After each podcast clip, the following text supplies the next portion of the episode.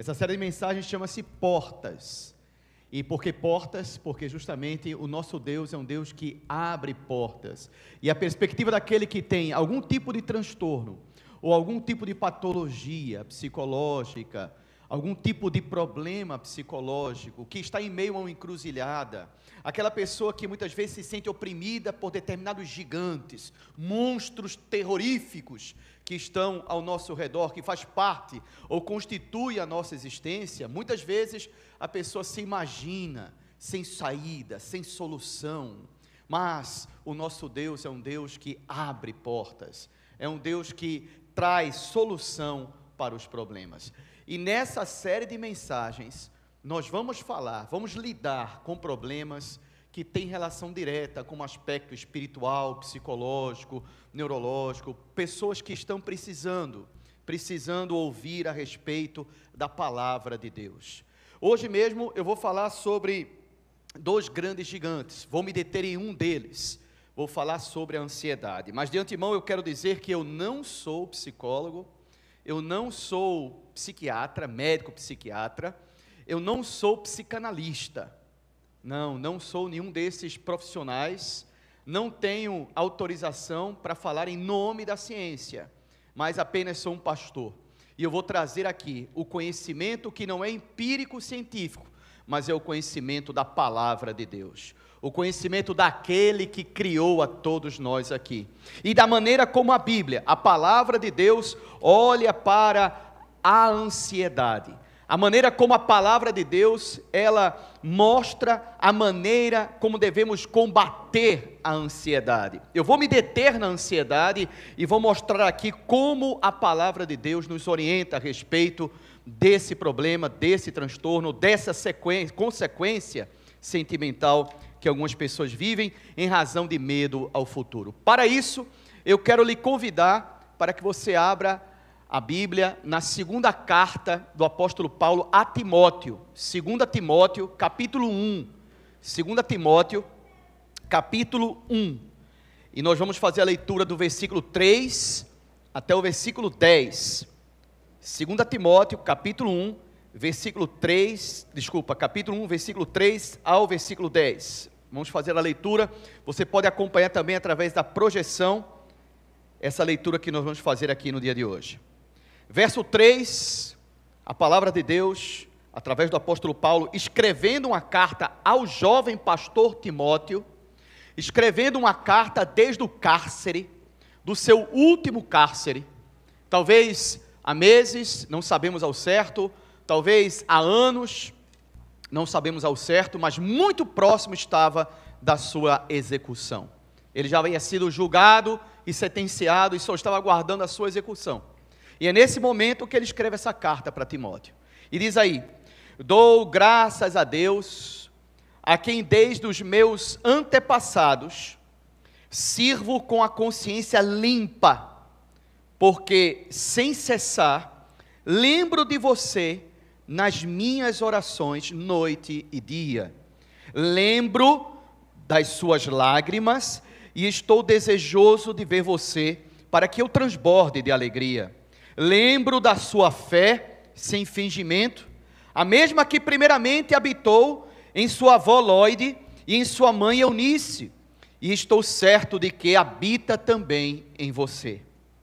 Por esta razão, venho lembrar-lhe que reavive o dom de Deus que está em você pela imposição das minhas mãos. Porque Deus não nos deu espírito de covardia, mas de poder, de amor e de moderação. Portanto, não se envergonhe do testemunho de nosso Senhor, nem do seu prisioneiro que sou eu. Pelo contrário, participe comigo dos sofrimentos a favor do Evangelho, segundo o poder de Deus que nos salvou e nos chamou com santa vocação, não segundo as nossas obras, mas conforme a sua própria determinação e graça, que nos foi dada em Cristo Jesus antes dos tempos eternos, e manifestada agora pelo aparecimento de nosso Salvador Cristo Jesus. Ele não só destruiu a morte, como trouxe à luz a vida e a imortalidade mediante o Evangelho. Vamos orar? Pai Celestial, pedimos que o Teu Espírito possa falar aos nossos corações, que o Senhor dirija os nossos passos, fale e nos sustente, nos dê vida, faça reavivar em nós o dom que há em cada um de nós, a nova vida, completa a tua obra em nós e faz com que sejamos de fato pessoas que te glorifiquem e te agradem, em nome de Jesus. Amém. Meus irmãos, como eu disse, a minha exposição, ela não será empírica, científica, mas espiritual. Eu gostaria de tratar desse assunto da ansiedade, mas não antes de expor um outro monstro que nos coage, um outro monstro que nos oprime, porque nós, seres humanos, aqui nessa existência, nós somos comprimidos, zipeados, somos oprimidos por dois monstros terríveis que afligem a nossa alma. O primeiro deles é a culpa. A culpa que esmaga pelo passado. A culpa ser remediado. A culpa que sentimos quando não dá mais para consertar o que foi feito.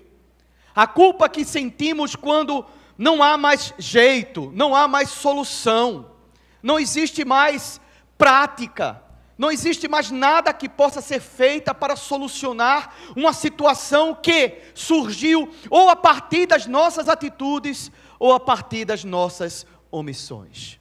A culpa ela esmaga, ela oprime, ela destrói a alma de qualquer ser humano. É um monstro, é um verdadeiro monstro, é um verdadeiro pesadelo que atua na alma humana e que desde cedo a culpa ela vai se apresentando e moendo os seres humanos ao ponto de que muitos, movidos por essa culpa, se sentem ou sentem que já não vivem mais, sentem que já não respiram mais se sentem sufocados diante da vida. O outro monstro, é esse no qual eu vou me deter, é o monstro do medo. O medo que sufoca pelo futuro. E é daí que decorre o quadro psicológico da ansiedade. É justamente a ansiedade que é e que tem a ver com aquilo que não aconteceu, com aquilo que não se realizou ainda, com as coisas que ainda não sucederam mas nós nos apegamos a ela e sofremos de antemão. Sofremos com a ansiedade de tal forma que também somos igualmente esmagados. Mas agora já não é mais a lembrança de um passado que não podemos alterar. Agora é uma preocupação. É uma ocupação prévia, preocupação, uma ocupação prévia, excessiva com relação ao futuro. E deixe-me dizer a vocês que a ansiedade é, sobretudo, um compromisso. Um compromisso, ou decorre de um compromisso com um futuro pessimista, extremamente pessimista, com uma visão curta, com uma visão deficitária da realidade, da vida e de Deus. E, sobretudo, de Deus. Sim, sobretudo, do amor, da graça e do controle de Deus na nossa vida. Como eu disse, meus queridos, a culpa que deprime é o peso do passado que é trazido ao presente. A ansiedade que sufoca é o peso do futuro que é trazido ao presente. E no presente, na alma de nossos, nossos irmãos, na alma dos indivíduos que aqui estão, na alma dos seres humanos de maneira geral, é aí que se dá o campo de batalha, quando dois gigantes se degladiam e se comunicam entre si, sentam na nossa cabeça e dia e noite vão machucando, vão pegando, vão destruindo, vão pisoteando e fazem questão de estar aí comunicando entre si. É a culpa e é a ansiedade. Quem é dominado pela culpa não dorme, e não dorme em razão da memória, não dorme em razão do passado, não dorme em razão daquilo que aconteceu. E quem é dominado pela ansiedade também não dorme, não dorme em razão da preocupação excessiva com o futuro, não dorme em razão daquilo que ainda não veio, que ainda não chegou, mas que prontamente ela acha, ela acredita, de maneira bastante pessimista que vai chegar. E por conta disso, algumas pessoas nesse campo de batalha entre, por um lado, a culpa e por outro lado, a ansiedade, vivem em meio a um turbilhão que cansa a mente, cansa a alma. Esse campo de batalha, ele é exaustivo.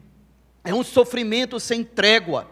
Alguns não dormem por estarem presos a essa experiência traumática do passado, e outros não dormem, ou essa mesma pessoa não dorme em relação às preocupações que tem em relação ao futuro. Meus irmãos, existe uma síndrome na psicologia. Aqui nós temos alguns psicólogos na igreja. Tem algum psicólogo aqui hoje? Levante a mão, por favor. Quem é psicólogo? Muito bem. Quem mais aqui desse lado? Psiquiatra, psicanalista. Olha aí, psiquiatra ali, psicanalista, psicólogos. Nós temos muitos irmãos, psicólogos, psiquiatras, psicanalistas, e eles sabem muito bem que existe uma síndrome chamada de burnout. E essa síndrome do burnout é uma síndrome que decorre de trabalhos excessivos, de um ocupar-se excessivamente dos trabalhos. E eu tenho para mim, eu tenho para mim, que boa parte das causas, as causas mais fundamentais e mais originárias desse burnout, desse esgotamento psíquico, físico inclusive, que as pessoas têm em relação ao trabalho. Nasce porque elas não descansam, nascem porque elas não dormem, e porque não dormem porque estão aprisionadas em meio a uma arena desses dois gigantes degladiando na sua cabeça. A imagem que eu trago para vocês é de dois monstros que estão na sua cabeça. Um é a culpa e o outro é a ansiedade. A culpa pelo passado e a ansiedade em relação a um medo de perda em relação ao futuro. Nessa mensagem, como eu disse, eu não quero tratar da culpa, mas eu quero tratar da ansiedade. Porque é aqui, na ansiedade, entendida como uma sensação relacionada ao medo do futuro, que nós vamos entender que muitas pessoas vivem aprisionadas a ela. E aqui a minha palavra é de libertação. A minha palavra é para oferecer as armas, os recursos, as ferramentas necessárias para que você que está aqui, você que está aí na internet, possa me ouvir e possa pôr em prática essas armas a fim de se libertar desse monstro que está na sua cabeça chamado de ansiedade. Olhe que a Academia Brasileira de Neurologia, a ABN, diz que 40% dos adultos, 40% dos adultos apresentam distúrbio do sono em razão da ansiedade. Essa mesma academia recentemente publicou uma pesquisa indicando que 39% das crianças, crianças de até 6 anos de idade, já sabem o que é ter dor de cabeça em relação à ansiedade. E veja, aqui também diz que cerca de 30% da população brasileira, hoje fizeram as contas rápidos, assim, hoje de manhã foi bem rapidinho, né? A população, 200 milhões, 30% dá quanto? 60 milhões de pessoas 60 milhões de pessoas da população brasileira, entre adultos, jovens, idosos, etc., teve algum tipo de transtorno de ansiedade durante o primeiro ano da pandemia. A imposição de quarentenas, a sensação de ameaças iminentes, a perda de pessoas próximas, é, um futuro que já não se, não se vislumbrava com tanta clareza. Então, tudo isso trouxe um quadro de ansiedade muito fortes, não apenas sobre a população brasileira, eu acredito que esses dados de pesquisa se repetiram pelo mundo inteiro. 30% da população ficaram acometidas com algum tipo, algum tipo de transtorno de ansiedade. A Bíblia, e aqui eu entro com a palavra de Deus. A Bíblia, ela associa a ansiedade a presunção de perdas de valores, ao medo a perder. Não apenas ao medo ao futuro, mas o medo a perder. Que permanece e pode permanecer como resquício de uma velha natureza no coração de um cristão. O medo à perda, o medo a morrer, o medo a sofrer, o medo ao amanhã. É assim que a Bíblia coloca a ansiedade como uma presunção a perda desses valores. E é por isso que nós trouxemos esse texto do apóstolo Paulo. Aqui, na segunda carta de Paulo a Timóteo, provavelmente havia um medo instaurado no coração de Timóteo. A presunção que existia no coração dele era que Timóteo estava, de alguma forma, ansioso em relação ao futuro. E há indícios que comprovam isso, que eu já vou mostrar para vocês. Mas antes, pela análise textual do próprio texto que lemos, aqui, nós percebemos de maneira muito clara que Paulo usa a palavra lembrar quatro vezes entre o versículo 3 e o versículo 6. Mas, embora a tradução seja lembrar, lembrar e venho lhe lembrar, Nessa última, a do versículo 6, quando Paulo fala a respeito de que ele deve, é diferente das outras três anteriores. No versículo 3, Paulo diz: Lembro de você nas minhas orações, noite e dia. No versículo 4, ele diz: Lembro das suas lágrimas. E no versículo 5, ele, ele disse: Lembro da sua fé sem fingimento, a mesma que habitou em sua avó e na sua mãe, e estou certo que habita também em você.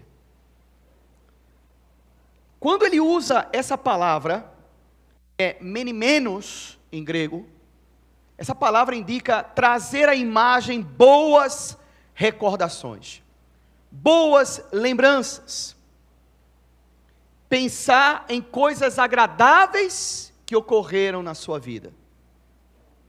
Aqui, essa palavra é empregada num sentido de lembrança amorosa, que produz uma sensação de bem-estar, de conforto, de alegria. E Paulo escreve lembro, lembro, lembro, obviamente porque ele estava distante de Timóteo, e em segundo lugar porque ele estava no cárcere, esperando a sua morte. Ele queria ocupar a sua mente com lembranças agradáveis. E está aqui, talvez, o primeiro momento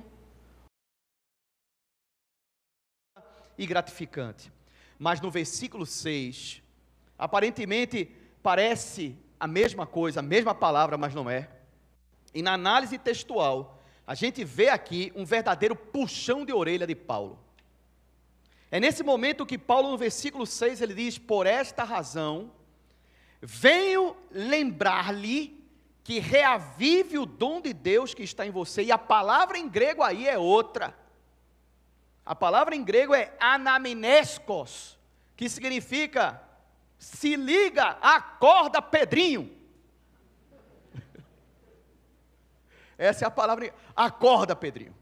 Se liga, meu irmão. Presta atenção. Olha só como você está. E eu quero que você agora traga a memória, reavive, presta atenção, de maneira imperativa, ele está dando um puxão de orelha em Timóteo, para que ele reavivasse o dom de Deus que estava nele.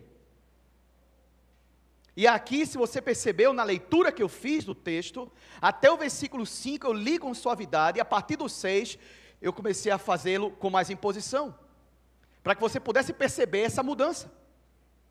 Essa mudança de Paulo de maneira muito clara. Ele está dizendo aqui para Timóteo: lembre-se que você agora tem o dom de Deus em você, de que você já não é mais aquela pessoa de antes, de que você é uma pessoa diferente, de que a vida de Deus está em você, de que a vida eterna jorra, flui do seu interior, de que o Espírito Santo está em você. E já não há mais culpa pelos pecados, porque essa culpa ela foi acabada. E por isso mesmo, e por essa razão, por você ser uma pessoa nova, uma nova geração, um novo nascido, ser uma pessoa que a partir de agora aceita Jesus, e todos aqueles que têm Jesus vivem novidade de vida, a partir do momento em que você vive uma vida nova, viva pela fé no Filho de Deus. Viva reavivando o dom de Deus que está em você. E é nítido aqui que Paulo sentiu um enorme carinho por Timóteo. É nítido aqui que ele, de, de fato, era muito companheiro de Timóteo. Foi Paulo quem leva Timóteo para as viagens missionárias. É Paulo quem introduz Timóteo no pastoreio nas missões. Era como se fosse o mentor, o tutor de Timóteo. E Paulo tinha pedido a Timóteo para visitá-lo na prisão. Está lá no capítulo 4. Eu quero que você venha me ver. Talvez essa tenha sido a razão do medo do jovem pastor. Imagine. Imagine o que seria visitar Paulo, inimigo público. Inimigo público dos judeus. Traíra. Inimigo público condenado pelos romanos. Um homem que na sociedade tinha péssima reputação. Por ser ele aquele que estava divulgando a Cristo. Imagine o que passa pela cabeça do jovem pastor Timóteo. E se me pegarem lá? E se eu for preso? E se me torturarem? E se não deixarem eu sair para ver a minha mãe ou a minha avó? E se me pegarem por lá, talvez a minha mãe possa morrer, ter um piripaque e morrer quando souber da notícia. Eu vou visitar um dos homens mais indignos considerados por esse mundo. E ao visitá-lo, eu posso ter a minha imagem, o meu nome atrelado a ele, definitivamente, de maneira oficiosa pelo império. Talvez ele tenha pensado em tudo isso e as pernas tenham tremido. Talvez nesse momento, e pode ser isso, e aqui eu estou especulando, porque não sabemos com exatidão, mas talvez Paulo estivesse tratando uma falha no caráter do jovem pastor. Esse medo em relação ao futuro, que daí fazia decorrer a ansiedade. Sim, porque os pastores não nascem prontos, meus amigos. É assim. Isso é plenamente natural. Aquele Val de trinta e tantos anos atrás, quando começa a sua jornada como missionário, depois pastor, aquele Val não é o Val de hoje. É diferente. É outra pessoa. E de fato, nós não nascemos prontos. Estamos em uma caminhada, qualquer um de nós, estamos em uma caminhada, em um longo processo de regeneração. Deus está trabalhando no nosso coração e Ele trabalha do início ao fim. Talvez seja isso, mas seja qual for a razão desse puxão de orelha, aqui Paulo deixa ensinamentos preciosos para a nossa caminhada. E o primeiro deles, em primeiro lugar, devemos nos lembrar de coisas boas. Devemos desviar o nosso pensamento e trazer boas memórias e boas recordações. E em segundo lugar, muito superior a esse primeiro ponto, nós devemos nos lembrar da promessa de Deus. Frequentemente ocupar a nossa mente, o nosso entendimento, a nossa alma das promessas de Deus. E aqui, antes de prosseguir, eu quero fazer uma ressalva abrir um apêndice. Vale salientar que quando a ansiedade tem uma origem neurofisiológica, é muito importante que você procure ajuda de profissionais. Porque a ansiedade, ela pode ter causas espirituais, mas ela também pode ter causas fisiológicas, neurológicas, psicológicas, e é importante que você não se acanhe que você não se intimide e busque um profissional.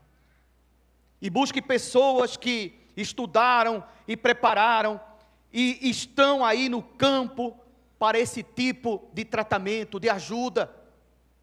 Que busca um psiquiatra, um psicanalista, um psicólogo. Não se intimide diante disso, não se angustie se você precisar de algo assim. Busque ajuda. Busque ajuda. Aqui nós temos profissionais do mais alto gabarito na igreja que podem lhe ajudar, que podemos colocar você em contato com eles. Mas como eu disse, o que eu quero aqui na realidade é focar nas armas, nas ferramentas espirituais para combater a ansiedade.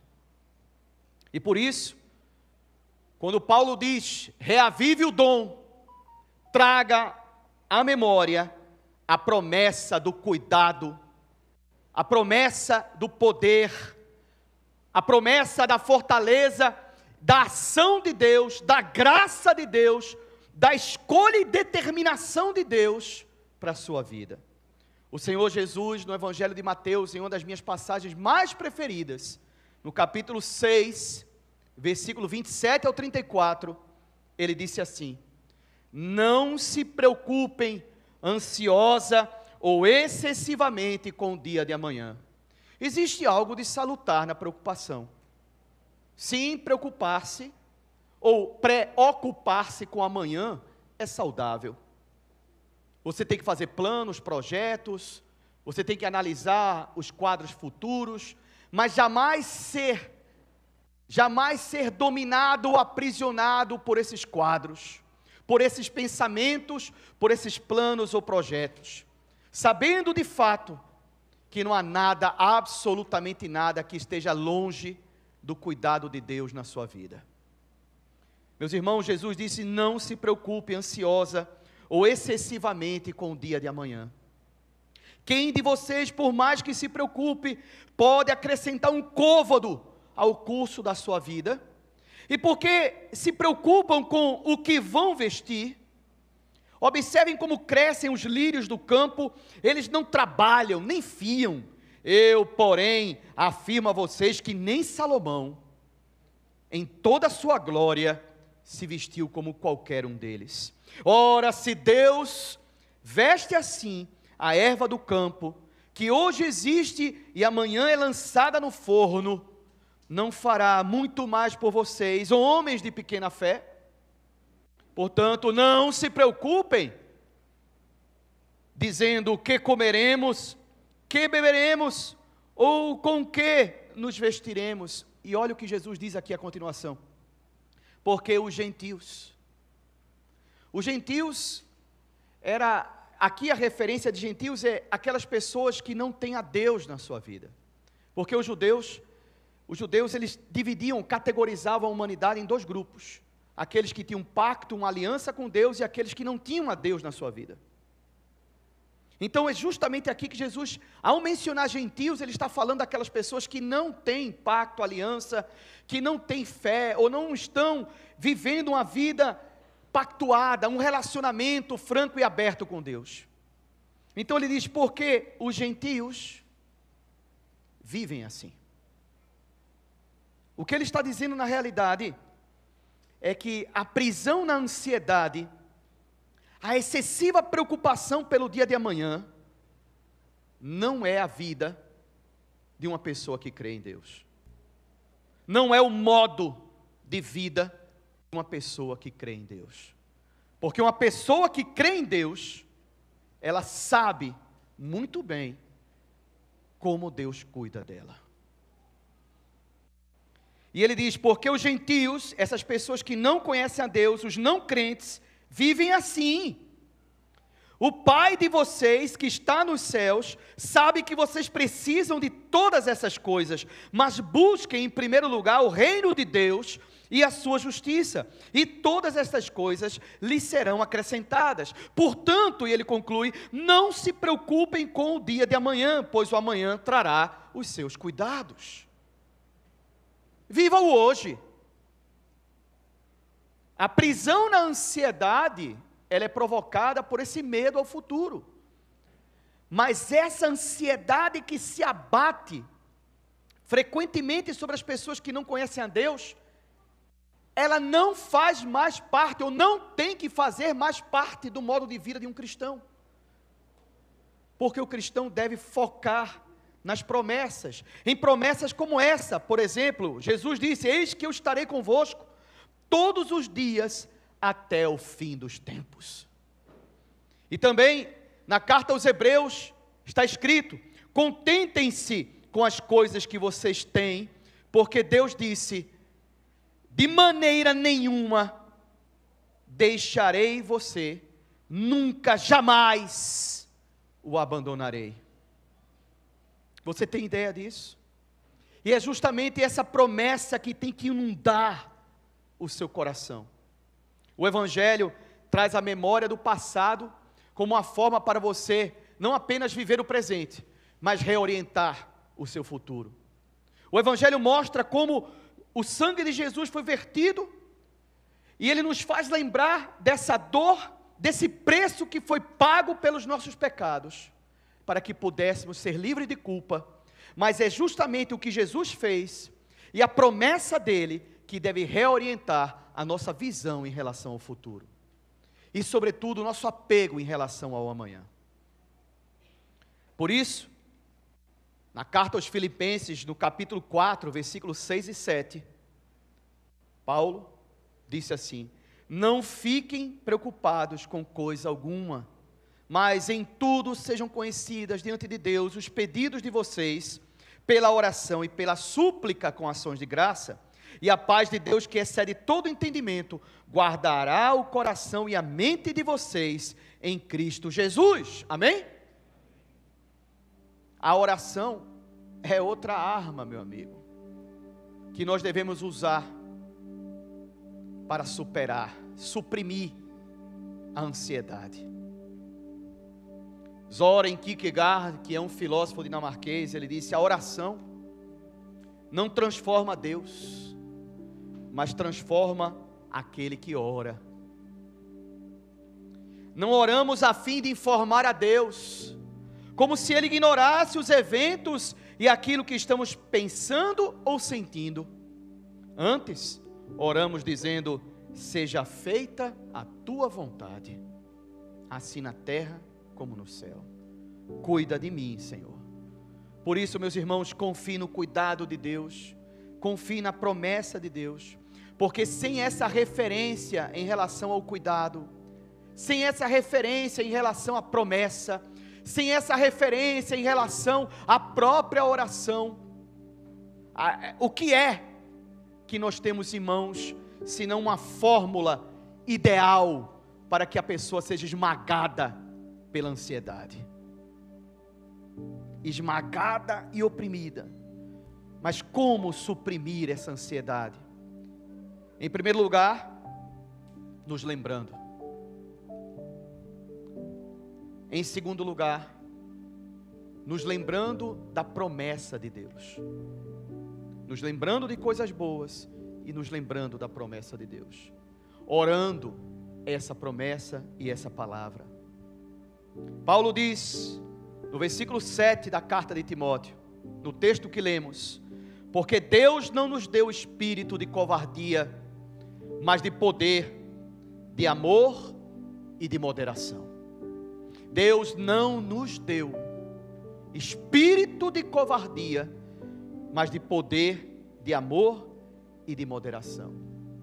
Reavive o dom.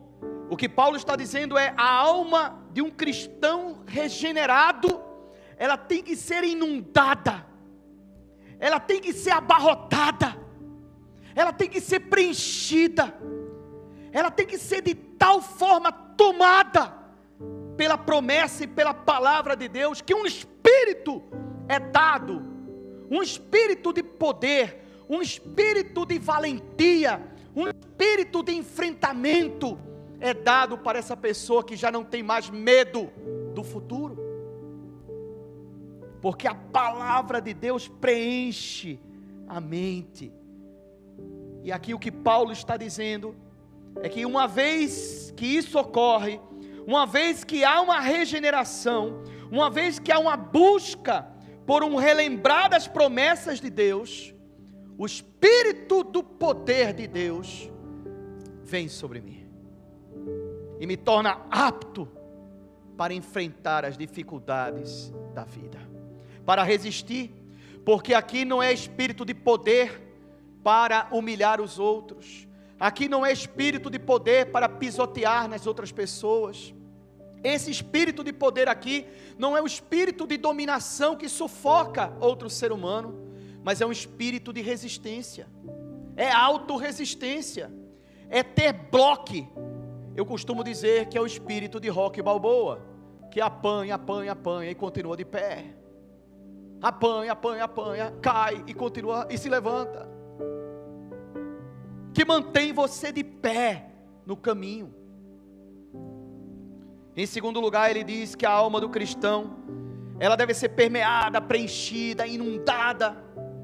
ela deve ser tomada completamente por um espírito de amor. E esse espírito de amor de um cristão regenerado, amor aqui não é esse amor piegas, não é esse amor romântico, não é amor a lá Lord Byron, não é isso. Amor aqui é ágape, é compromisso, fortaleza, é tomar as mãos de Cristo e dizer: Não te solto. Para onde irei, Senhor, se tu tens as palavras da vida? Isso é amor. Amor é uma decisão que você toma de se responsabilizar, de se comprometer completamente com o testemunho do Evangelho diante dos homens. Isso é o espírito de amor que um cristão regenerado tem. Ele se compromete com Cristo, com a sua obra, ele não arreda, ele não abre o pé, ele testemunha Jesus diante dos homens, com vida, com palavra, com tudo, em tudo que ele faz, ele testemunha Jesus. E por último, ele diz: a alma de um cristão, ela deve, desse cristão regenerado, ela deve ser permeada, preenchida, inundada e abarrotada, entupida por um espírito de moderação.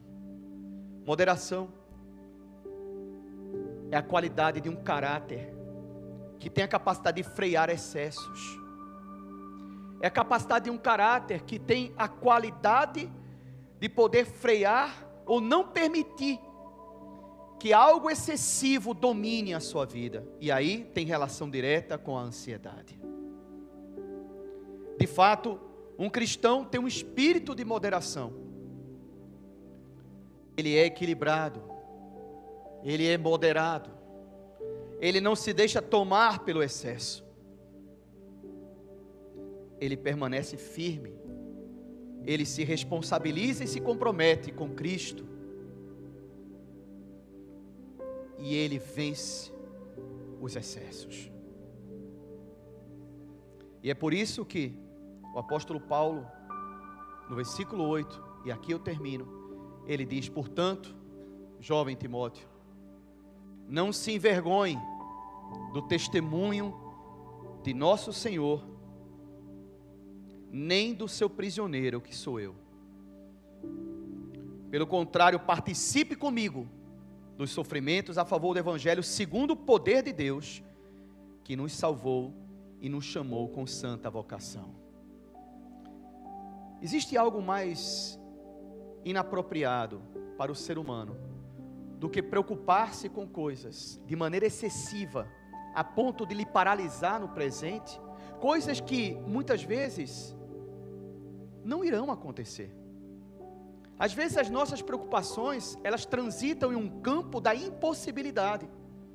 Mas nós somos e sempre consideramos que isso que é tão improvável de acontecer é certo de que vai acontecer.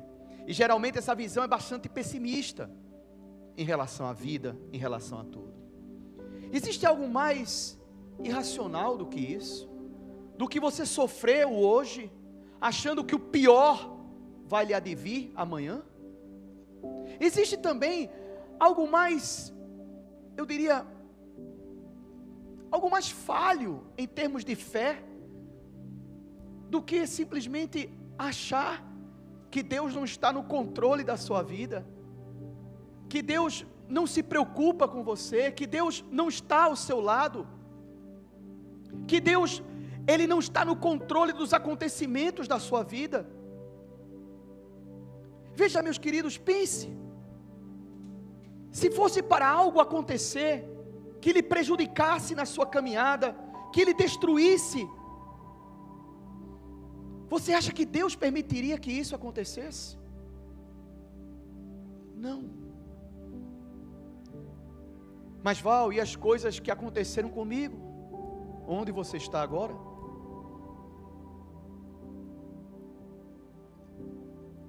É isso? Você acha que Deus não cuida de você? Quando eu estava em Botsuana, pregando o Evangelho, naquela terra bem árida, difícil, uma seca tremenda. Nós estávamos já, ia fazer quatro dias sem comer absolutamente nada. É, a vida de missionário é bem difícil. Quatro dias sem comer absolutamente nada. E quando eu estava lá, eu e um outro missionário coreano chamado Cho, da presbiteriana, lá da Coreia. Nós olhávamos um para o outro, era dia de domingo, o culto, a hora do culto chegava, a igreja se reunia numa pajuçara, não tinha nem parede lateral, era só o teto. E estávamos ali, olhando um para o outro, desfalecidos. De repente eu olhei para uma árvore, e naquela árvore eu vi passarinhos se banqueteando com os vermes, com as folhinhas, com as sementes. Sabe a palavra que me veio ao coração naquele momento?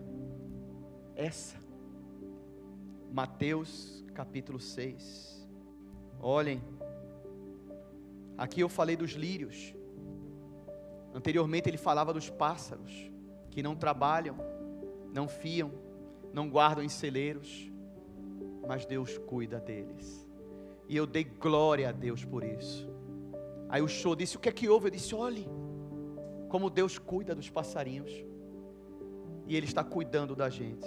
Quando eu terminei de dizer isso, uma mulher entrou cheia de sacola na área, no terreno da igreja. Cheia de sacola. E era espaguete, salsicha, salsicha era caviar para mim naquela. Sabe?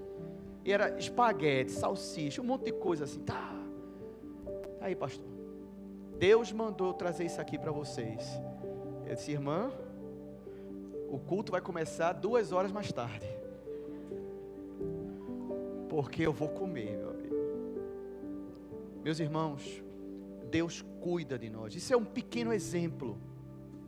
E foi tanta comida, tanta comida, tanta comida foram duas sacolas enormes. Não é sacolinha de supermercado, não, é sacolas mesmo, cheia de comida. E desde aquele dia até o final da minha missão ali, nem eu nem show passamos fome mais. Deus cuida da gente. E se eu não tivesse passado fome, eu não teria essa experiência para contar para vocês. A propósito em tudo que Deus faz na vida, meus irmãos absolutamente tudo que Deus faz na vida. Mas de uma coisa, posso não conhecer os seus propósitos, posso não conhecer as suas intenções, mas de uma coisa eu sei: Ele cuida de mim, Ele cuida de você, Ele cuida de todos nós. Por isso, não se preocupe ansiosa ou excessivamente com o dia de amanhã. Apenas preocupem-se com o hoje. O hoje Pai nosso que estás nos céus, santificado seja o teu nome, venha a nós o teu reino, seja feita a tua vontade, assim na terra como nos céus. O pão nosso de cada dia, dai-nos. O pão nosso de cada dia, dai-nos. O pão nosso de cada dia, dai-nos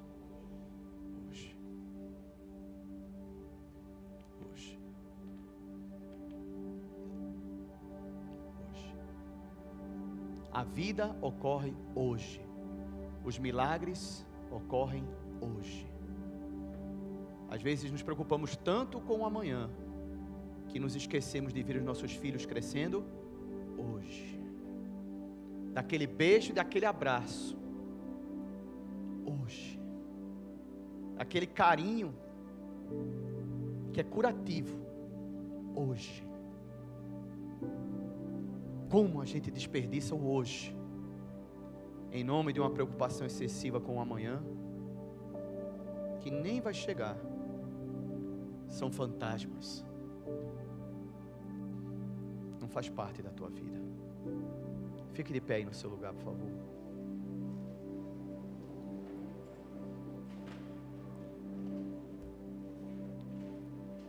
Feche os seus olhos.